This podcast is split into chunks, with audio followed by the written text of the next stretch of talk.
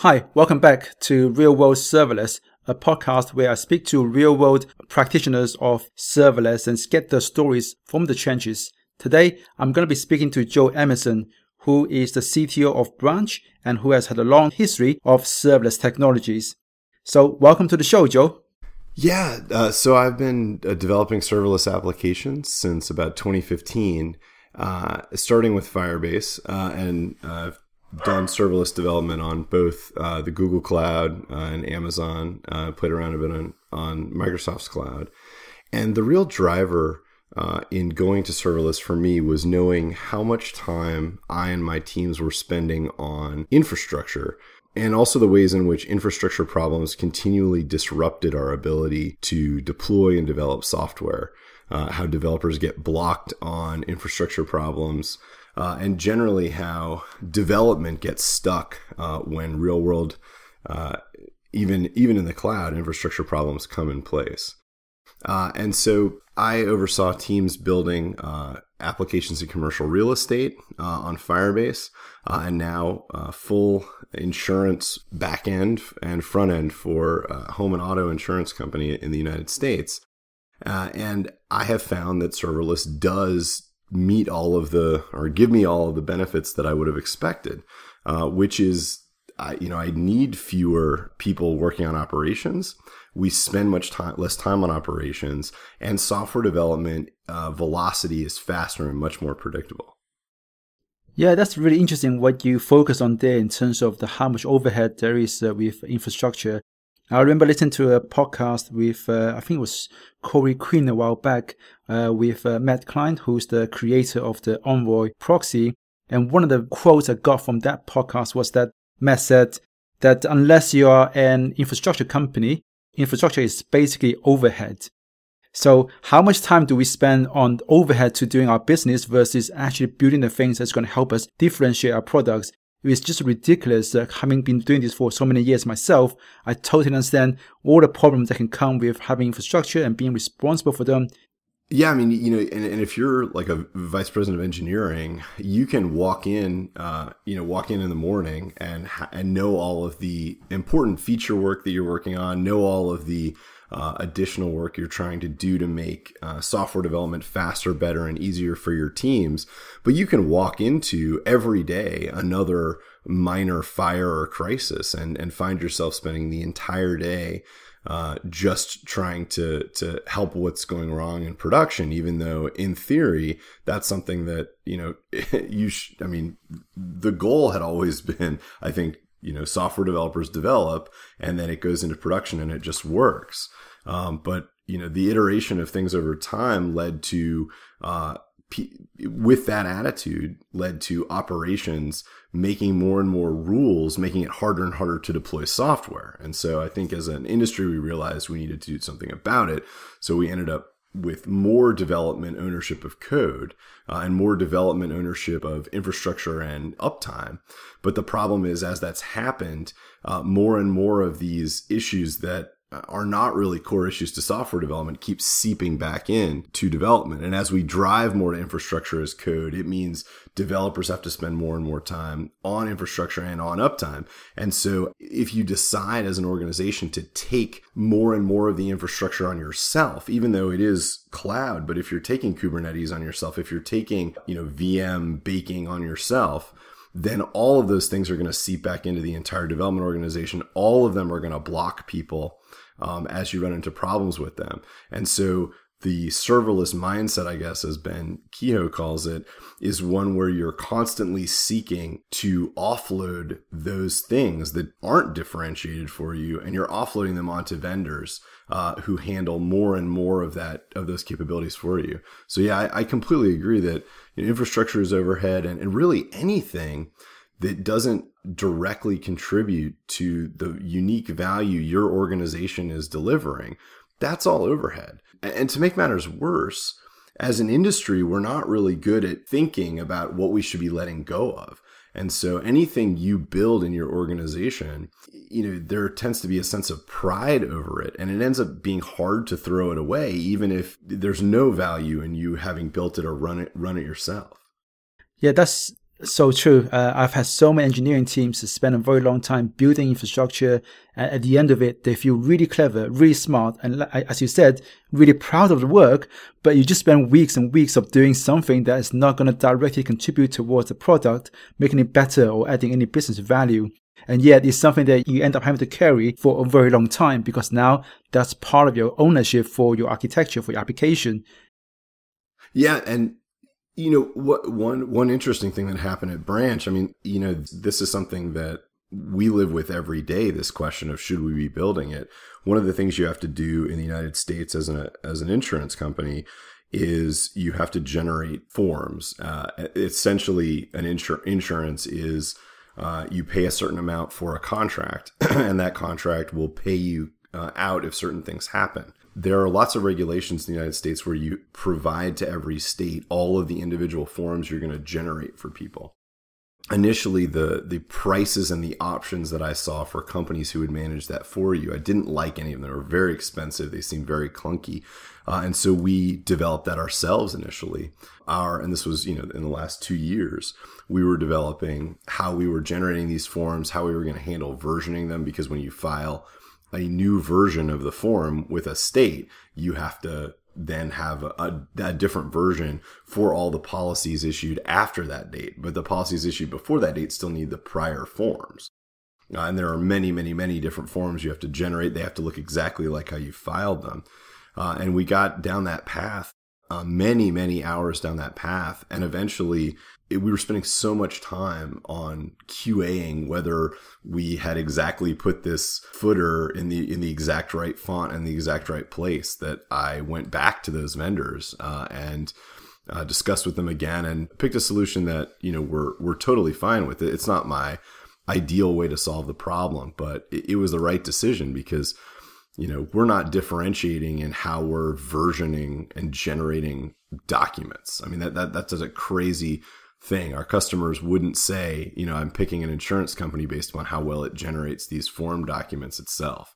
Uh, and so I, I, think this is a constant struggle. And, and if I think if any organization isn't constantly asking, what are the things that I've built that I can throw away because I can pay someone else to handle the maintenance and support of them? I think that you're almost certainly keeping way too many things in house. I think you have to be really relentless about this, and, and it's painful. But uh, but if you're not doing it, uh, you're you're probably suffering from the consequences of not doing it. Yeah, I guess that is also especially true for a startup where a lot of your survival depends on how quickly you're able to iterate on ideas and different yourself from the from the establishment. Yes, and I think a lot of the time uh, the sort of questions of uh, build versus buy lean moving towards build when you are a very large company you've got such a high volume that it becomes imperative to sort of optimize on cost. That's when I think that equation starts to lean towards building something yourself and owning it rather than, the, especially when you're trying to uh, try out a new market, a new idea. And you know, why would you spend half a year building something when you can just get something off the shelf that can do the job for you? So you can actually test the idea to see whether or not there's any legs to it before you invest all this time and energy on, on something else. Absolutely. That's absolutely correct. You are also a very strong proponent for monorepos. And a common question I get is, uh, well, how do you do CI/CD with monorepos? And I know you've got some really interesting approach to that. Can you tell us about your approach to you know, doing monorepos? Sure. I really strongly believe that you're best off, at least in the early days, uh, uh, or in with small team size, of putting everything in one repository. I think it solves lots of problems. Um, my strong belief in monorepos for small teams uh, and for startups is very tied to my belief that deployments should be monolithic for those same small teams and startups. And I think monolithic deployments are really important uh, because they limit the surface of what you need to debug and they simplify deployment for everyone.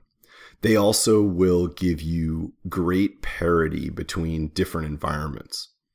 And so whenever you're wondering why isn't something working, if you're always forcing uh, a monolithic deployment of everything that you have, uh, and it's very easy to know this is what the state of all of the code was at that particular time, it becomes a lot easier to identify problems, debug problems, and have everybody working within the same uh, world space.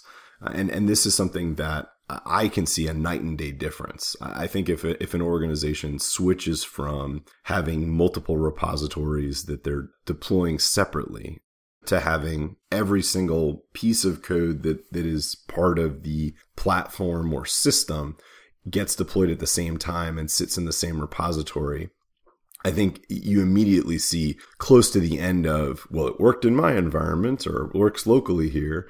Um, I also think you see uh, the end of, well, I'm not sure how to mitigate this problem that I, we are finding right now in production. Um, and I'm a little worried about deploying every, you know, do we deploy everything out of its own repository? Do I have everything at the right version there? You know, what, what, what is the right tag for this particular service? all of those problems go away when you have one repository and you deploy it monolithically. So, do you also find that uh, it becomes easier for you to share code uh, because uh, everything is uh, deployed uh, monolithically and you can reference uh, share code via symlinks or relative path rather having to have go through this cycle of you know, go to the repo where you've got your share code is, change it, PR, publish package, and then you come back and update all the services and deploy them individually. Exactly. No, that's I mean that's the huge benefit, right? Yeah, so you have the shared code, everything's using it. You, we use Lerna.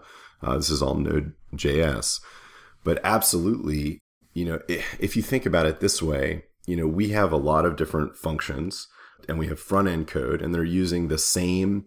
Uh, they want they use the same helper functions. They're using the same data structures, uh, and you know, if if we want to add, let's say we're adding some field, uh, it's really common for us when we launch a new state uh, to need some new piece of information. Uh, for example, like Texas needs to know if you have uh, certain uh, types of storm shutters on your house. That'll give you a discount.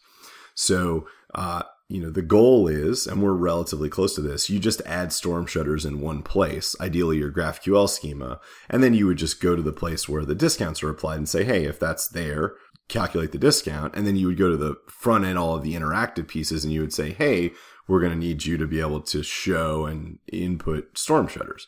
And that's it. And that is largely how it works. Um, you know, real world code, it can be slightly messier, but for us, that's what happens. You know, we go, we add it in we add it to the schema we add it in the places that that uh, need to see it uh, and that's it and you're exactly correct that if if these things were separated out not only would we have to kind of open each one of them up uh, and add it we'd also have to handle the alignment of versioning between them uh, and we would no doubt in, in development and in the real world run into lots of these incompatibilities where we hit errors because we didn't do one of those things exactly correctly and for the audience that are not familiar with uh, what exactly you mean by the deploy uh, monolithically, I guess also maybe the question is uh, how do you structure your repos? Do you have uh, one folder in the root for every service? And uh, in terms of your pipeline, is that one pipeline that deploys everything in parallel or do you do them sequentially? Sure. Um, so yeah, so we have one directory per you could call it service. I mean, you know, one of the great things about monorepos is that you don't definitionally really have to define what a service is. Um, we use uh, AWS AppSync, um, and we have React front ends, and so uh, you know a directory could be we we generally every directory generally ends with either dash be or dash fe uh, at the end of the sort of root name. So, for example, our React front end, where our customers log in and get access to all of their uh, insurance information, is account dash fe. So that's a directory off the root, and it has a React app within it. And then, for example, we have an AppSync API that drives our customer facing interaction. So both purchasing as well as that account front end. And that's called AppSync BE. and so within that AppSync BE directory, there's all the configuration for that AWS AppSync GraphQL API service and all of the functions that are behind that service that AppSync helps drive. But we also have a directory called packages. That is this shared uh, directory of uh, Node.js packages that just get included by both the front end applications and, and the back end functions. And so all of that is set up in that way. And then there's a deploy directory that has some code around deployment. and uh, like to be able to deploy. When we send everything to CI/CD, we split pipelines, and so every single directory essentially gets built separately, and there are some dependencies on each other. And so uh, we use Circle CI for CI. So it's a relatively simple configuration to say, build this, and then for this other thing, wait for this first thing to have built. Uh, and then we run automated test suites. Uh, we use a service called Prod Perfect that develops our test suites for us. And so we wait for everything to build and we run the test suites. In order to do all this simultaneously, we have 10 staging environments. And so when Circle CI kicks off the main workflow to do all the building, deploying, and running the test suites, it picks one of those 10 environments. And then it goes and it runs. And I think we probably have 14 different directories, or you call them services, uh, but that includes front end applications. We have about 14 of those that build and get deployed. And then we have two test suites that run simultaneously right now on those and that all goes back into the pull request and so we obviously will iterate with code review and with with those results and then when it's ready to go that same process is run to do the deploy and prod okay and i guess um, what would you say are the, some of the drawbacks because listening to how you describe your process it all sounds great but one thing that pops to mind is uh, potentially your pipeline is going to take as long as the slowest component that you're trying to, to deploy is that something that ever you know, come across as an issue for your team? Um, you know, it's annoying. Um, and and especially now, so we recently switched to um, having our core insurance purchasing application be server side rendered.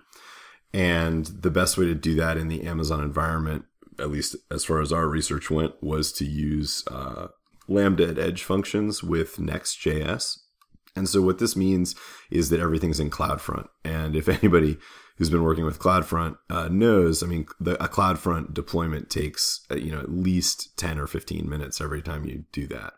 So uh, that said, we do simultaneously deploy, but you're correct that end to end. Uh, the deployment pipeline is as slow as a CloudFront deploy each time, which is I think we're probably averaging 22, 24 minutes on that. Uh, and then on top of that is the test suite, and the test suites take, you know, about 15 minutes to run.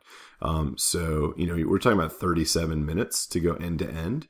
For us, that it's not an enormous trade off. Uh, I would certainly like it to be faster, but my general view is that if it's going to take more than about a minute, it's okay if it takes less than an hour uh, one of the reasons why we have these 10 different staging environments is so that we can have a lot of this simultaneously going on. Also, keep in mind that every uh, developer at Branch has his or her own Amazon account, which is its own isolated environment to deploy into. Uh, we also have other environments that we deploy into for various QA or staging or testing or uh, development. And so the challenge on the pipeline taking, you know, 30 to 40 minutes is that if you were in a setting where either you needed a prod to play out quickly because there was some problem in production, well, th- that's the primary one that hurts us. Um, there is another one that I talk to a lot of developers about who really want to develop something and kind of have it have it reviewed and done and, and pushed live as soon as they're done with it. And I don't actually agree with that as the right way to do development. I, I think developer, I think the best code and the most maintainable code has mandatory code review. And once a developer has written it, I don't have any problem with it taking another day or so of reviewing and testing uh, just to make sure that it's what it should be as code. I just don't know how you get a good code base unless you have those practices. Maybe there are companies of superstar amazing developers where everything they write is amazing, but uh, you know, if you look at how journalism works, you know, people write articles and then they're edit they're edited, right? And uh, I, I there's a saying that I certainly believe, which is there's no thinking but in writing, and no writing but in rewriting. And I, again, I just don't know how you get quality code without writing and rewriting it and thinking about it. Uh, and so having as part of the code review process a 30 to 40 minute build and test pipeline uh, just doesn't seem to me to be much of an issue there. So I, there is a drawback in getting things to prod when we're get ready to get them to prod, but we don't have that many rollbacks. Uh, we don't have that that much of a need to do emergency deploys into prod, at least at this point. Uh, and so that part of it hasn't been particularly painful for us. And I guess a lot of that, the 30 to 40 minutes is tied to how long CloudFormation, sorry, CloudFront takes to update. Uh, right. And I'm sure CloudFront is going to you know, try to catch up with uh, Cloudflare workers, which can deploy and update within a few seconds. So hopefully when that happens, a lot of your time will just magically go away because the platform is involved. Yeah. Yeah, the the the longest other one, uh, longest other service is the AppSync backend, which takes about twelve minutes. And so, yeah, I mean, if if that went down, we would cut, you know, fully cut, you know, ten minutes off uh, off the whole length. And it's um, also want to touch on something that you just mentioned there that uh, uh, unless you've got all these superstars, developers, uh, code is probably not going to be perfect the first time uh, they just finished writing it. One of your really interesting philosophies around recruitment which I think is very different from pretty much everyone I've spoken with, is that you primarily hire junior front end developers. So, what is your rationale behind this approach and how well has it worked for you so far? Um, well, so the the rationale is several reasons. Um, you know, I think the the primary philosophical reason for this is that uh, so I've been working with uh, software developers for about 25 years now, and uh, certainly over the last 15, uh, I have noticed that when you hire senior developers, um, or any developer you hire with as an experienced developer uh, in the tools that you're using, you are you're you're you're getting experience. But the other thing you're getting is, generally speaking, uh, a belief that important decisions about architecture and uh, well, important decisions about application architecture and important decisions that will really affect the future of that application need to be in the domain of those senior hires.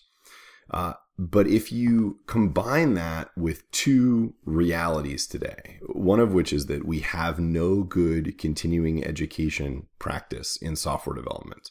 There is simply nothing out there that will make it simple and easy for anyone to understand what the best way to do things is today versus, you know, five years ago or even 18 months ago. And if you combine it with, um, and this is certainly true in America and certainly true in larger cities, um, but a, a real arrogance in software developers. Um, it's not all software developers, but it is. Uh, there is a real um, programmer culture uh, in in software development that has yeah that, that, has I mean I think it's epitomized by the sort of stereotypical response on Hacker News, um, which is uh, is just brimming with uh, self confidence, arrogance, and uh, generally derision for whatever uh, thing they're attacking. Um, there aren't a lot of supportive, uh, wow, that's really interesting. I hadn't thought of that before. That goes against everything that I've done to date, but maybe I should look at it. Like that's never a response you see. that's just not any, but that, that's how you learn, right? That's, that's what, you know, continuing education would do.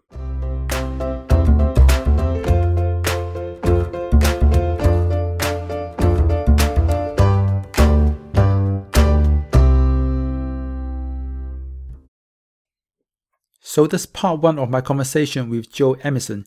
Please come back next week for part two of this conversation. If you want to access show notes or the transcript for this episode, please go to realworldserverless.com. I'll see you guys next time.